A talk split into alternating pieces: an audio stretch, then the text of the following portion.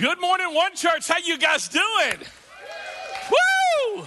Man, uh, how many of y'all you've not been to, in Tennessee for a long time? Let me see your hands. Any of y'all? Some of y'all? I want to let you know it was snowing earlier this week, and it's 70 degrees today, and I've got shorts on. And I know what some of y'all are thinking. I got sexy legs, and I know this. I know this, and I'm sorry if I'm making you stumble. All right. But uh, it was just too warm for me to put jeans on this morning. And uh, so, anyway, welcome to Tennessee. You're going to get pneumonia. All right. Sweet. Uh, actually, before we get started, I, I want to just re- be able to just say a huge shout out to a couple of different people uh, for our, our first time guest. If this is your first time here with us, we're so honored that you're here today. And let's just give it up for our first time guest if we could. Also, our VIPs are people who are very important, our volunteers that make all of this happen. Can we give it up for them? And for our people watching online. In fact, somebody just texted in on our Facebook page I love the fact that I can watch online live. We're glad that you can too, Edith. All right. Um, she says, My, uh, my husband's injury, uh, he, he actually injured his knee and can barely walk with his crutches. Watching live now. Hope to join again next Sunday. I love this church. And we love you too. So, anyway, for, for people like Edith and other people who loves one church, maybe they can't get out because of crutches. Some of you, I know you love one church, just not enough to be able to get outside when it's cold and rainy we welcome you too. So, anyway, we are in the middle of a series entitled Recovery Road. And uh, this was not something that we were going to be teaching about uh, actually this time of year. We decided to punt that and let's talk about something that everybody is talking about in our nation because with Obamacare and the furlough and the, and the, fin- and the nation being financially broke, we decided, you know what, this is a great opportunity for us as a church to be able to talk about things that we need to be talking about anyway when culture and the scriptures collide. Specifically, if we as Christians, we know that there are certain things that we can actually do to participate in this recovery. And we don't have to wait on people we've never met, whom we've elected into office, uh, who actually live in a city that we've not been to since we were eighth grade. All right? We don't have to wait on people in D.C. That recovery begins here in Clarksville, Tennessee, and it starts with us. In fact, that was our big idea last week. That recovery begins with we, not they. Recovery begins with we, not they. Now, let me tell you the reason why this is so important because it's, there's a tendency to think that if we can just wait for the people in Washington to get their acts together, then we can twiddle our thumbs while they get their acts together, and then a recovery will finally happen when you vote in whatever party you like. And I just want to say, I don't think that's going to happen. I think it's going to be a grassroots campaign where people, especially churches and Christ followers, start getting serious about their faith and their finances and their morals and all of this stuff. And it starts with us. It doesn't start with them, it starts with we. And if we could just start doing some simple things that Jesus call, has called us all for all for all of us to do. Now here's the cool thing about this. If you're not a Christ follower, if you don't believe in the Bible, of like the church is not your thing, I'm so glad you're here today because you don't have to do anything that I'm telling you to, right? But if you're a Christian, if you're a Christ follower, then one of the things that we're going to be spending a lot of time, you don't have a choice. And we have to start with us. That if we want to see, see a recovery in this nation, it has to start with us recovery begins with we, not they. Now, our big idea today, just in case the computer goes off or you have to leave early, is this recovery begins with a declaration of dependence. Can we all say that out loud?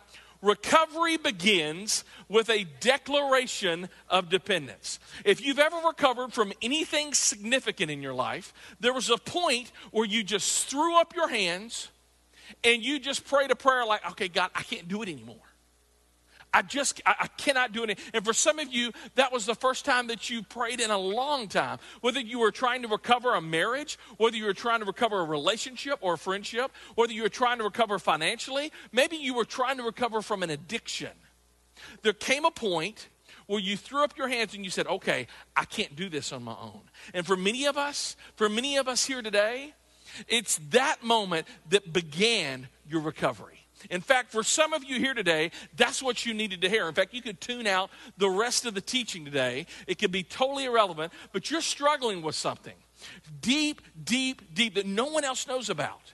And you've tried and you've tried and you've tried, and maybe you just needed to hear today that it's okay to throw up your hands and say, I can't do it on my own, and declare your dependence on someone else. And ultimately, as us as believers, we believe that we are to declare our dependence upon our Creator, our Heavenly Father.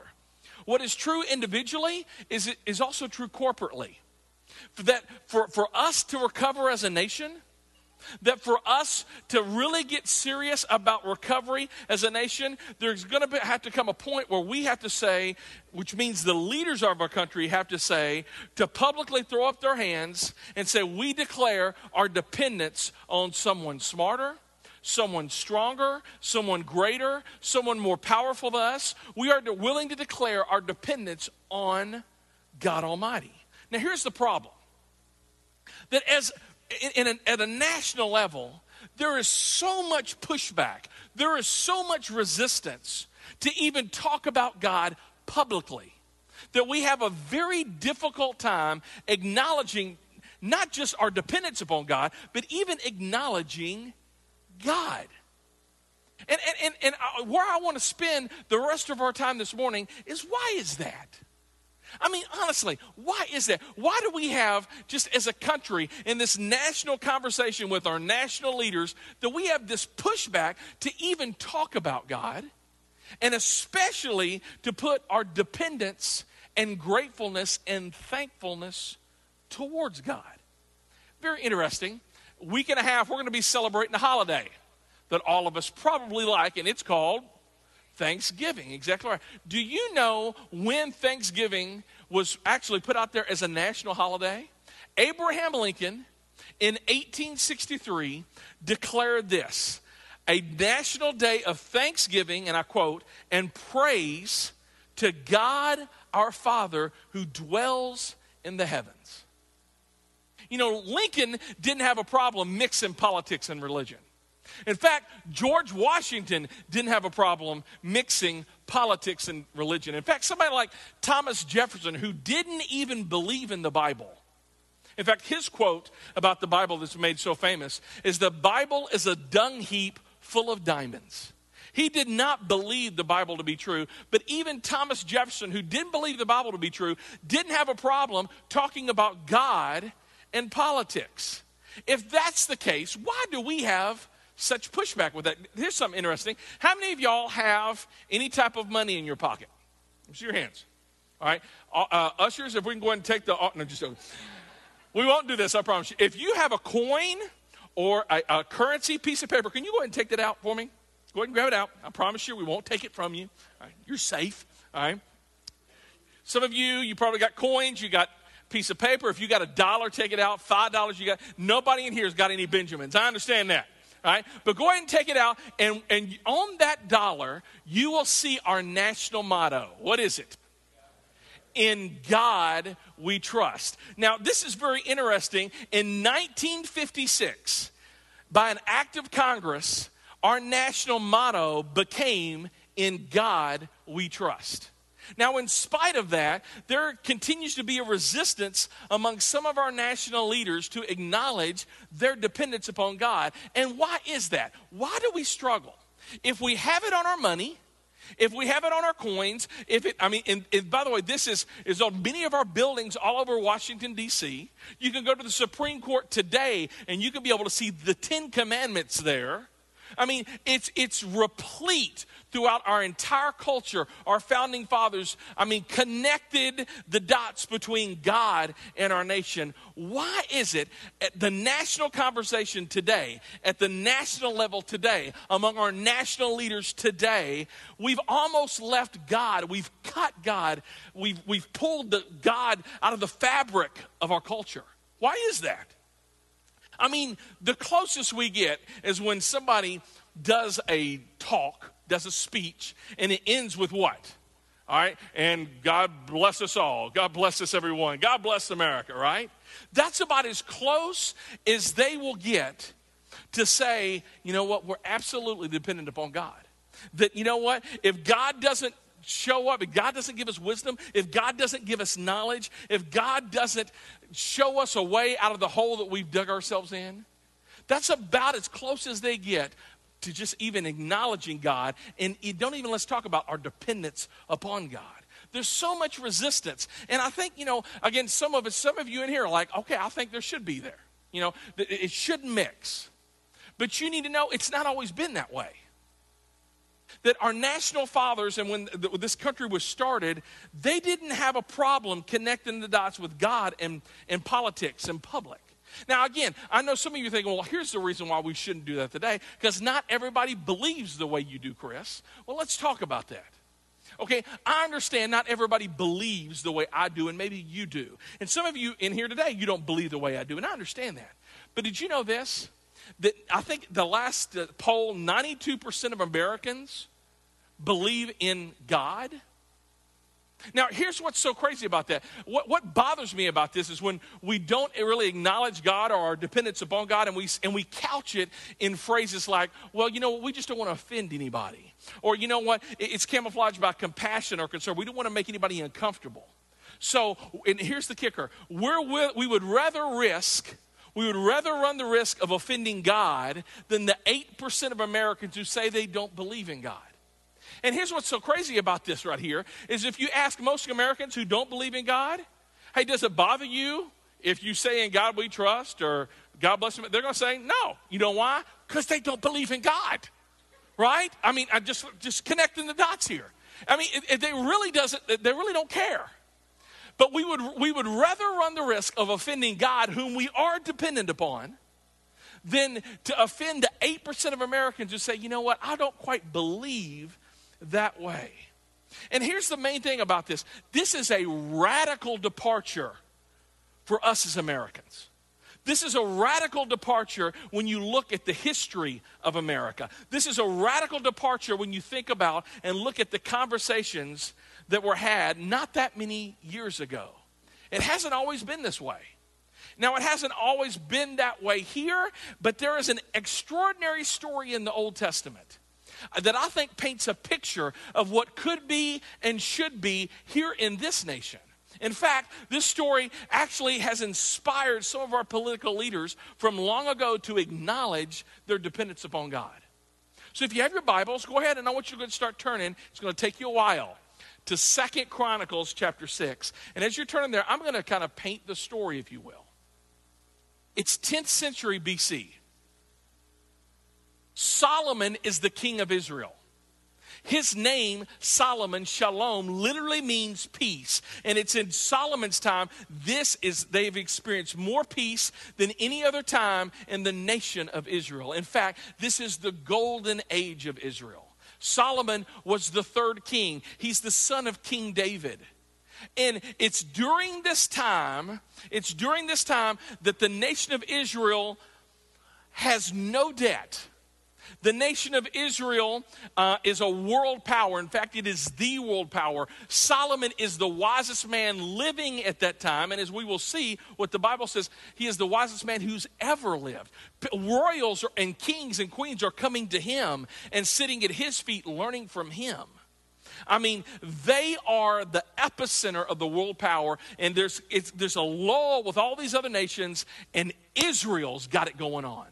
And it's in during this time that Solomon, he has this idea of let's build a temple for God. And it takes him seven years to build this magnificent temple. Here's a, a, a rendition of what we think it might have looked like because it's no longer standing today. It's here in this this temple mount, this temple esplanade that's a thousand feet by fifteen hundred feet, and it's made of limestone the, the temple is, and it just has gold all over it. So when the sun actually shone from the east and it hit it, it popped. And you saw this glistening gold and the white limestone. And it's at this moment, it's finally completed. And Solomon gathers the entire nation of Israel together. And he is going to commit this temple to God. He is going to dedicate this temple. And it's in this context that we start reading in 2 Samuel chapter 6. And think about this. I mean, there are people everywhere. There's, there's literally thousands of people uh, uh, on the outer courts of the temple. There's people hanging out windows. Everybody's there not only to catch a glimpse of Solomon, but to catch a glimpse of the dedication of this temple that they created for God. And think about this out walks Solomon. And all of the pomp and all of the circumstance, he's the most powerful man in the entire world at that time. He is the king, and he walks out, and here's what happens. Look at this. Second Chronicles chapter 6, verse 12 says, Then Solomon stood before the altar of the Lord in front of who? The whole assembly. Now he's out there where everybody can see him, and what does he do? And he spread out his hands what it says. And the person writing this then backs up and kind of gives a little bit of context. Now, Solomon had made a bronze platform, seven and a half feet long by seven and a half feet wide and four and a half feet high, and he placed it in the center of the temple's outer courtyard. If you would go back to that picture of the temple, if you would.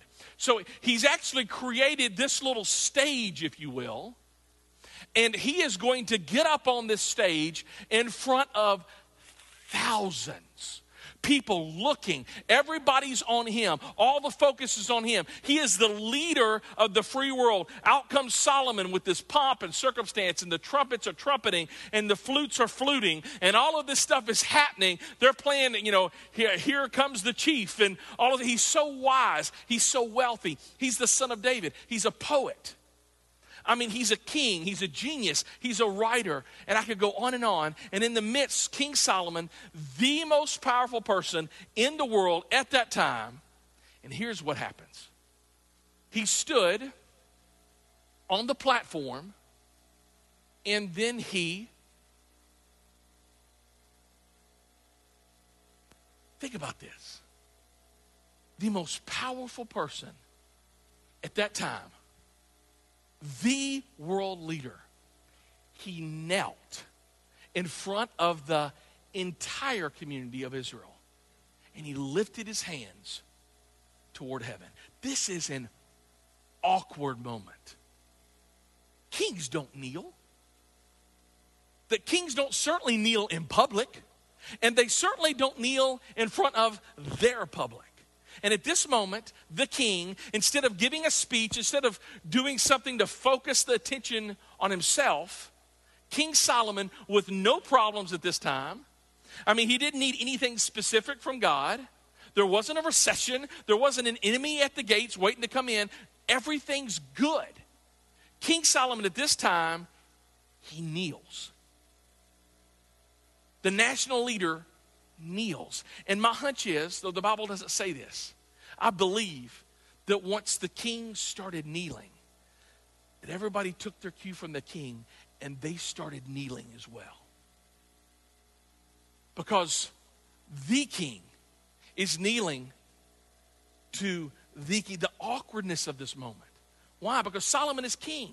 And at this moment, King Solomon declared to the world through his body language that he recognized that though he was a king, he was not all powerful.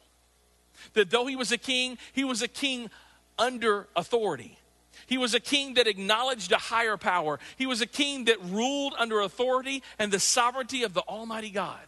And at that moment, he declared his humility and his dependence on God in front of the entire nation of Israel. Verse 13 He stood on the platform, he knelt in front of the entire community of Israel, and he lifted his hands toward heaven. I mean, picture that. Can, tell you how awkward. Can you imagine any president doing this today?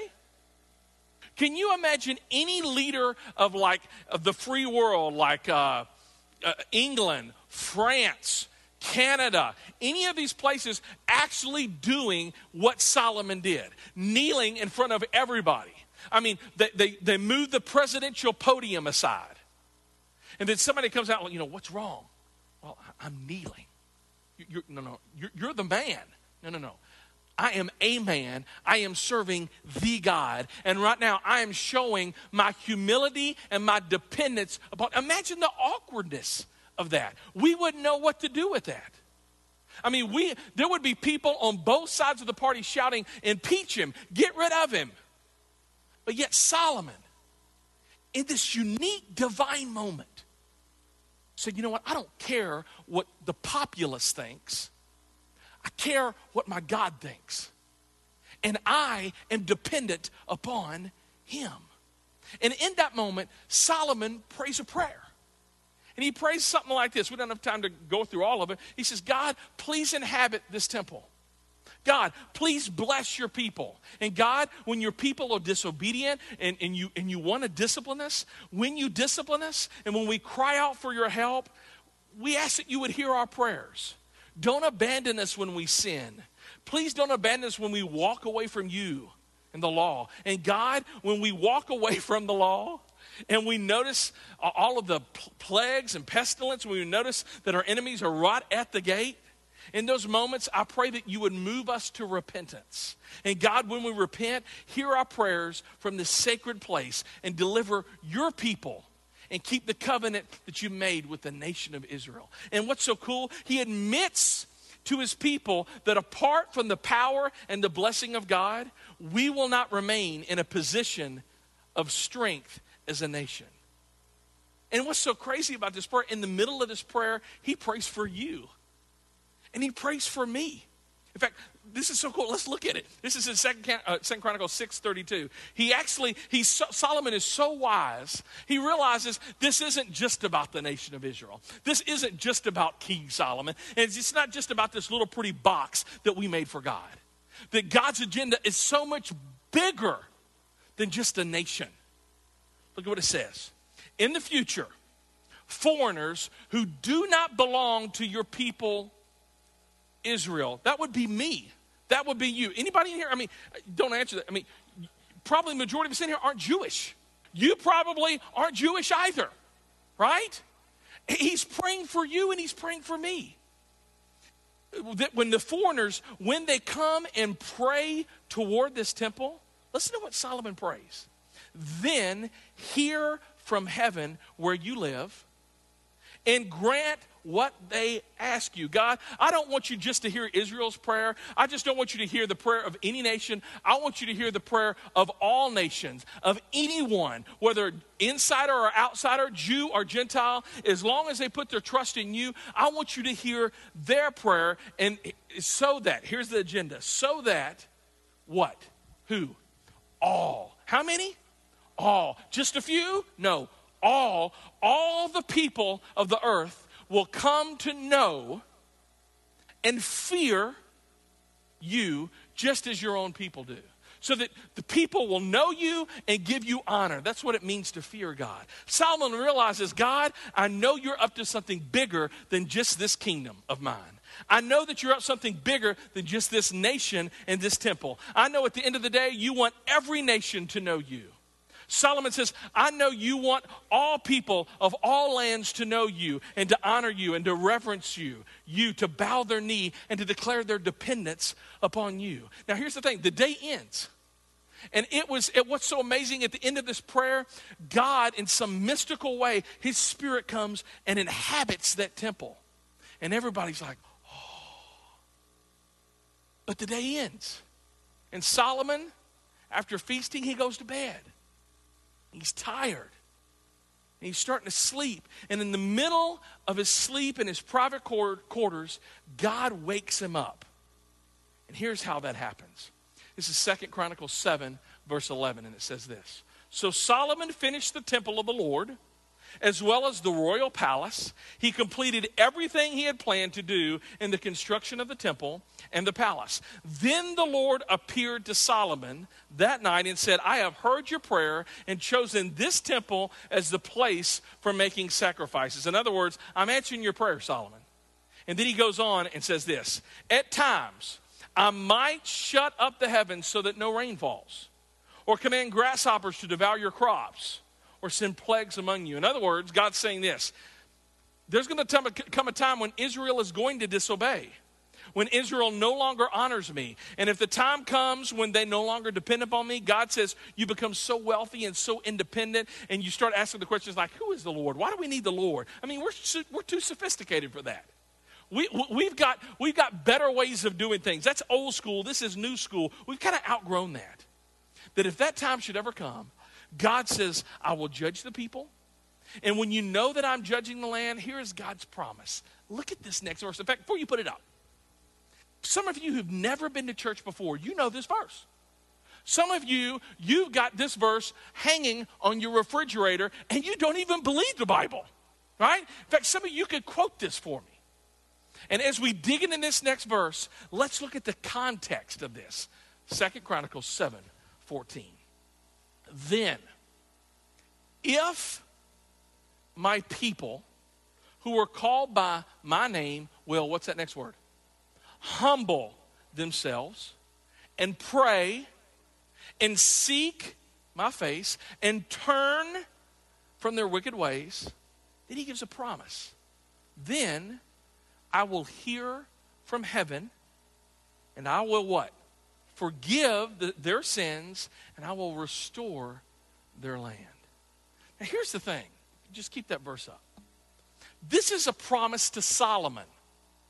This is a promise to Israel. This isn't a promise for America. This isn't a promise for a Republican president or a Democrat. This is a specific promise to a specific king amongst a specific people. But I want to broaden that out, and I want to say, even in this promise, there's a principle that you and I can take away. There's a principle here, and here's the principle is that there is a correlation between humility before God and receiving the blessing of God. There's a relationship between obedience and blessing. And some of you, you've experienced that personally, right? Some of you are here, and I've heard some of your stories. That some of you, you look back on stages of your life, and, and, and you were just running from God, running from God, running from God and, and, and your life was a hot mess, and you, you, were, you became broken. You were arrogant, and you were self centered, and you were self consumed. You thought you could do it on your own, and circumstances broke you. You threw up your hands to God and you said, God, I can't do it. Can't do it anymore. And God heard your prayer, and you ran back to God and you started reading the Bible and you started obeying. And you know what happened? Your life got better. Some of you, probably all of us, that's our story, right? In certain degrees of running from God, that is all of our story. And you've seen God restore a marriage, restore uh, your children towards you, restore you financially. You understand that there's a connection towards humility and blessing and obedience and blessing. And I think what is true of individuals is true of families. And I think what's true of families is true of communities. And I think what's true of communities is true of nations. And this promise that God specifically gave Solomon and Israel that if you obey me and follow me, I'll bless you and I'll protect you. There's a principle there for all of us. That when we humble ourselves and when we declare our dependence upon God, that God will respond. And here's the reason why I think it's a principle for all of us. Go back to that prayer that Solomon prayed earlier that day. This is Second Chronicles 6:33. Do whatever the foreigner asks of you so that all the peoples of the earth may know your name and fear your name. That's the promise. That's the challenge. What doesn't make any sense, I think, for many of us, is that our national leaders have this tendency to distance themselves from a God that most of them believe in privately, but publicly deny Him. Let's just stop right there. Because I believe that if we privately believe in God, it should affect us publicly. And I believe that if we say we privately believe in Him and it doesn't affect us publicly, then we really don't believe in Him privately. how many of y'all ever, you ever maybe got a date, right? For some of you, I know that's a stretch. But you got this date, and buddy, when you were with her or with him, you were like, mwah, mwah, right? But when you got when you got in public, you kind of distance yourself from them, like, uh, yeah.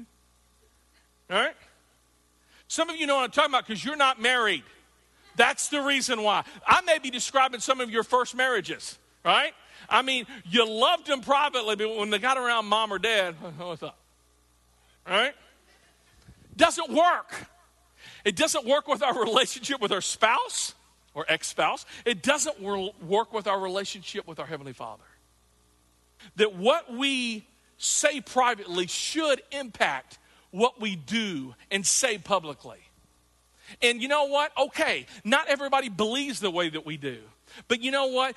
That doesn't give us the out to not say anything and not to believe anything and for it to not affect how we do life. And what's, what, what, what's so weird about this is we have this tendency to divorce religion and politics, and our, our founding fathers, through all of their junk, they got this. I mean, think about this. Our founding fathers, they could write on a piece of paper, I believe that all men are created equal while they are slave owners. That's jacked up. I'll give you an example. It's not my notes. I, I, this past week, I went to go see 12 Years a Slave. And I watched that movie, and it was just horrific. You know, I, am in there and I'm cringing, and they're just beating, and I'm just going, when is this going to be over? And, and, and, and, I'm, and I'm, it's not a movie that you go take a date to. All right? I'm just saying. There's no, it's not a popcorn eating movie. It's just like, oh my gosh. And I left that movie theater, and I was surrounded by people, and um, and most, and, and, this is going to sound bad. I'm not trying to sound. Most were uh, were African Americans, and I just wanted to go up and hug them and say, "I'm sorry. I'm sorry for what my forefathers did. It was wrong. It was wrong. How in the world?"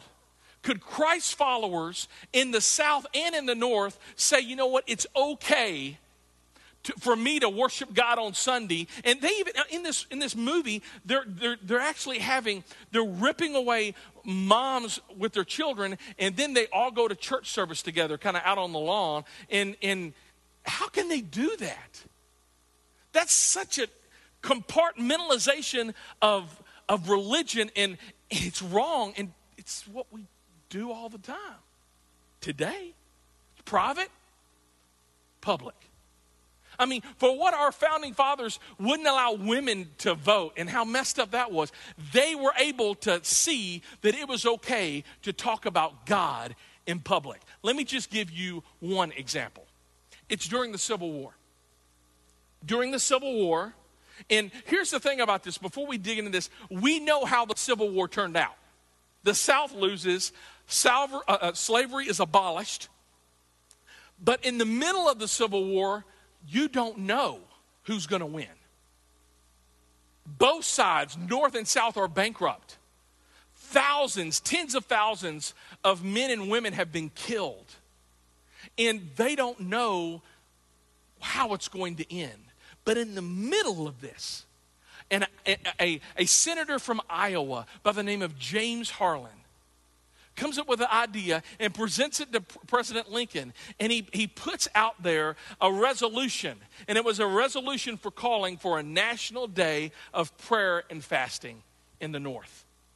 Now, what's interesting about this resolution is that a group of senators came to the president and said, Would you sign and would you personally put your signature on this resolution calling for a national day of prayer and fasting? And the president, without one iota of pushback, said, Absolutely. Now, I'm getting ready to read this, and before I do, I just want you to imagine such a thing happening today. Imagine a leader today doing this. It's almost unthinkable. But ask yourself this question why not? Why not? Have we just become too sophisticated? Have we become too smart? Have we not become desperate enough? Do we don't believe enough? Here's a resolution Abraham Lincoln signed during the middle of the bloodiest battle ever fought. Whereas the Senate of the United States devoutly recognizes the supreme authority and just government of Almighty God in all the affairs of men and of nations has, by a resolution, requested the president to designate and to set apart a day for national prayer and humiliation, which is fasting. And whereas it is his duty of the nations as well as of men to own their, what's that next word? I'm sorry, what was that? Dependence upon the assured, upon the overruling power of God to confess their sins and transgressions and humble sorrow, yet with assured hope that genuine repentance will lead to mercy and pardon. Remember, this ain't a sermon. This is from Washington, D.C. This sounds like something that's preached in a church service. Man. And by the way, the North, they believed they were right. They were on the right side. How the, the, the South is the ones that need to repent. And, they, and they're like, you know what? All of us need to do it. All of us need to do it. I'm going to keep on reading. And to recognize the sublime truth announced in the what? Holy Scripture. You can't say that. Come on, Lincoln. You can't talk about the Holy Scriptures in the Senate. You can't talk about the resolution that the President of the United States and senators are going to sign recognizing the Bible. What are they thinking? Here's a better question What in the world are we thinking? We ban prayer out of schools. We say that people can't pray before football games pray before football games, like high school football games, but yet people can still pray in NASCAR? I'm just saying here, I don't ever hear anybody ever dropping out of NASCAR. I hear people dropping out all the time out of school. Maybe we should take our cues from NASCAR. I'm just saying, right? But here, I mean, we say no, there has to be a separation, separation, separation. Do you know you never ever find the word separation of church and state anywhere in the Constitution? It's not in there. Man. But yet, what has happened to us? And I'm going to keep on reading. The Holy Scripture is proven by all history that these nations are only blessed whose God is the Lord. And by the way, that's a quote from Psalm 33. He's quoting the Bible. Crazy. They understood this divine connection, that they had connected the dots between humility for God and God blessing them. They understood that if they obeyed God, God would listen. And God, it would maybe somehow possibly open the door to God's blessing, God's healing, that God would possibly take care of a nation. So, as I close, what has happened to us? Why do we continue to vote people in who have private faith who have no public faith? Because really, ultimately, begins with us. And I don't quite understand that. I mean, and I'm just saying, if this is good, good enough for Abraham Lincoln, it's good enough for me, right? 16th president of the United States. Everybody thinks he is one of the best presidents who ever lived. And he didn't have a problem mixing God in with everything. Did you know 99% of all Americans on their deathbed don't have a problem at all praying to God? Do you know that 99% of all Catholics who haven't been to church in years don't have a problem calling a priest? Do you know 99% of Protestants who haven't been to church in years will call a pastor or a chaplain? Why? Because at that point, they realize, they realize, they realize that they're not in control of their life anymore. And suddenly they look up, and why can't we bring that to our, back to our national conversation? So I'm saying today, maybe we need to declare a Dependence Day.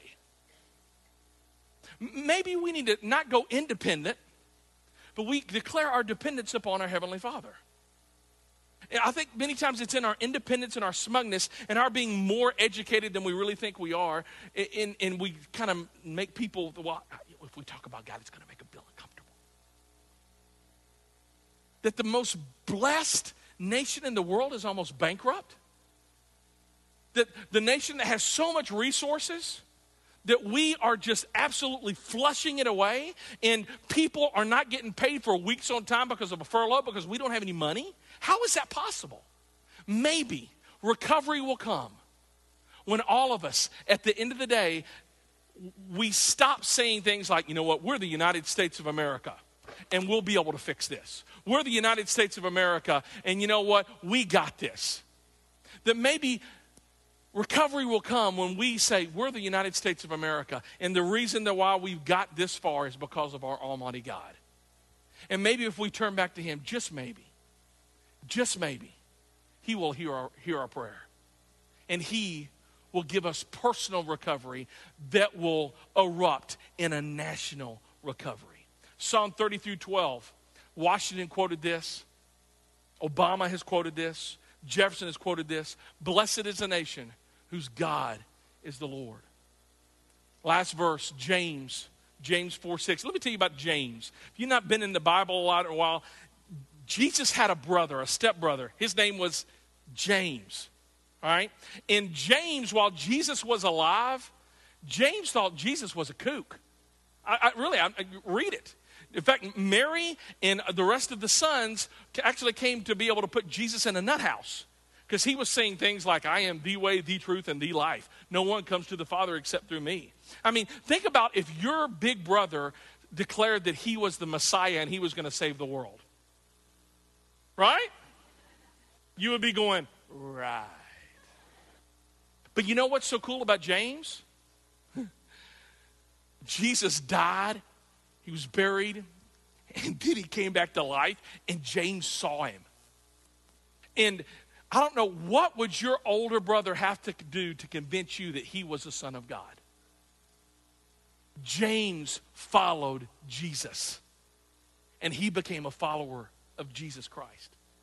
Look at what James 4 6 says. God resists the proud, but gives grace to the humble. God resists the proud, but gives grace to the humble. I wonder, I don't know, I'm just thinking, but I wonder if God resists the proud, I wonder if God resists proud nations. I, I wonder if God resists arrogant national leadership. I wonder if God resists proud citizens. If that's the case, and I believe it is, because his agenda, as Solomon eloquently, rightly said, his agenda would be so that every nation around the globe, around the world, every nation in the world would come to know him. But it first starts by us declaring our dependence upon him. I would be remiss if I closed this service and I did not talk to you today about this because some of you, you've struggled with addiction, you've struggled with so many things in your life, and you keep on having this attitude I can do it, I can do it, I can do it myself, I can do it. I have, a, I have had three two year olds pray for me. And some of you who've had two years olds, you've heard it say, I can do it myself, Daddy. Right? And you're like, no, you can't. And I'm going to have to be around to clean it up when you don't, right? But some of us, we're like two year olds to God. I can do it myself. And the whole point of Jesus dying on the cross is God saying, No, you can't. You can try, you can be good, you can give money, you can go to church, you can become religious, you can do all of that stuff, and you will still not get to heaven. You can't do it yourself. That's the reason why I sent my son, Jesus Christ, to die so that you can get to heaven through him. Jesus said, I am the way, the truth, and the life. No one comes to the Father except through Jesus. So today, some of you, you need to declare your personal dependence day upon Him. And we're going to pray. And if you want to begin that relationship with God, and hear me, I'm not saying you have to have it all figured out because you don't. I don't. You still got questions. That's cool. So do I. But today, you're realizing I have to do something. So today, I declare my dependence upon Him. Let's pray. Dear God, I just pray for the men and women and students and children that are in this room right now, God. Lord, for so many of us, God, we, we've thought for so long that we can do it ourselves. We got this. That if I could just try harder and be better, do better, do more good works than bad, Lord, that you would accept us. But God, it's very obvious when we read in just a casual glance of the scriptures, God, that that's not the case. Your word is so clear in how it describes us that all of us have fallen away. All of us have sinned. All of us are deceitfully wicked. All of our hearts, we tend to have a tendency to go our own way and not yours, God. So, Lord, I pray for those men and women here today. I pray that today would be their dependence day.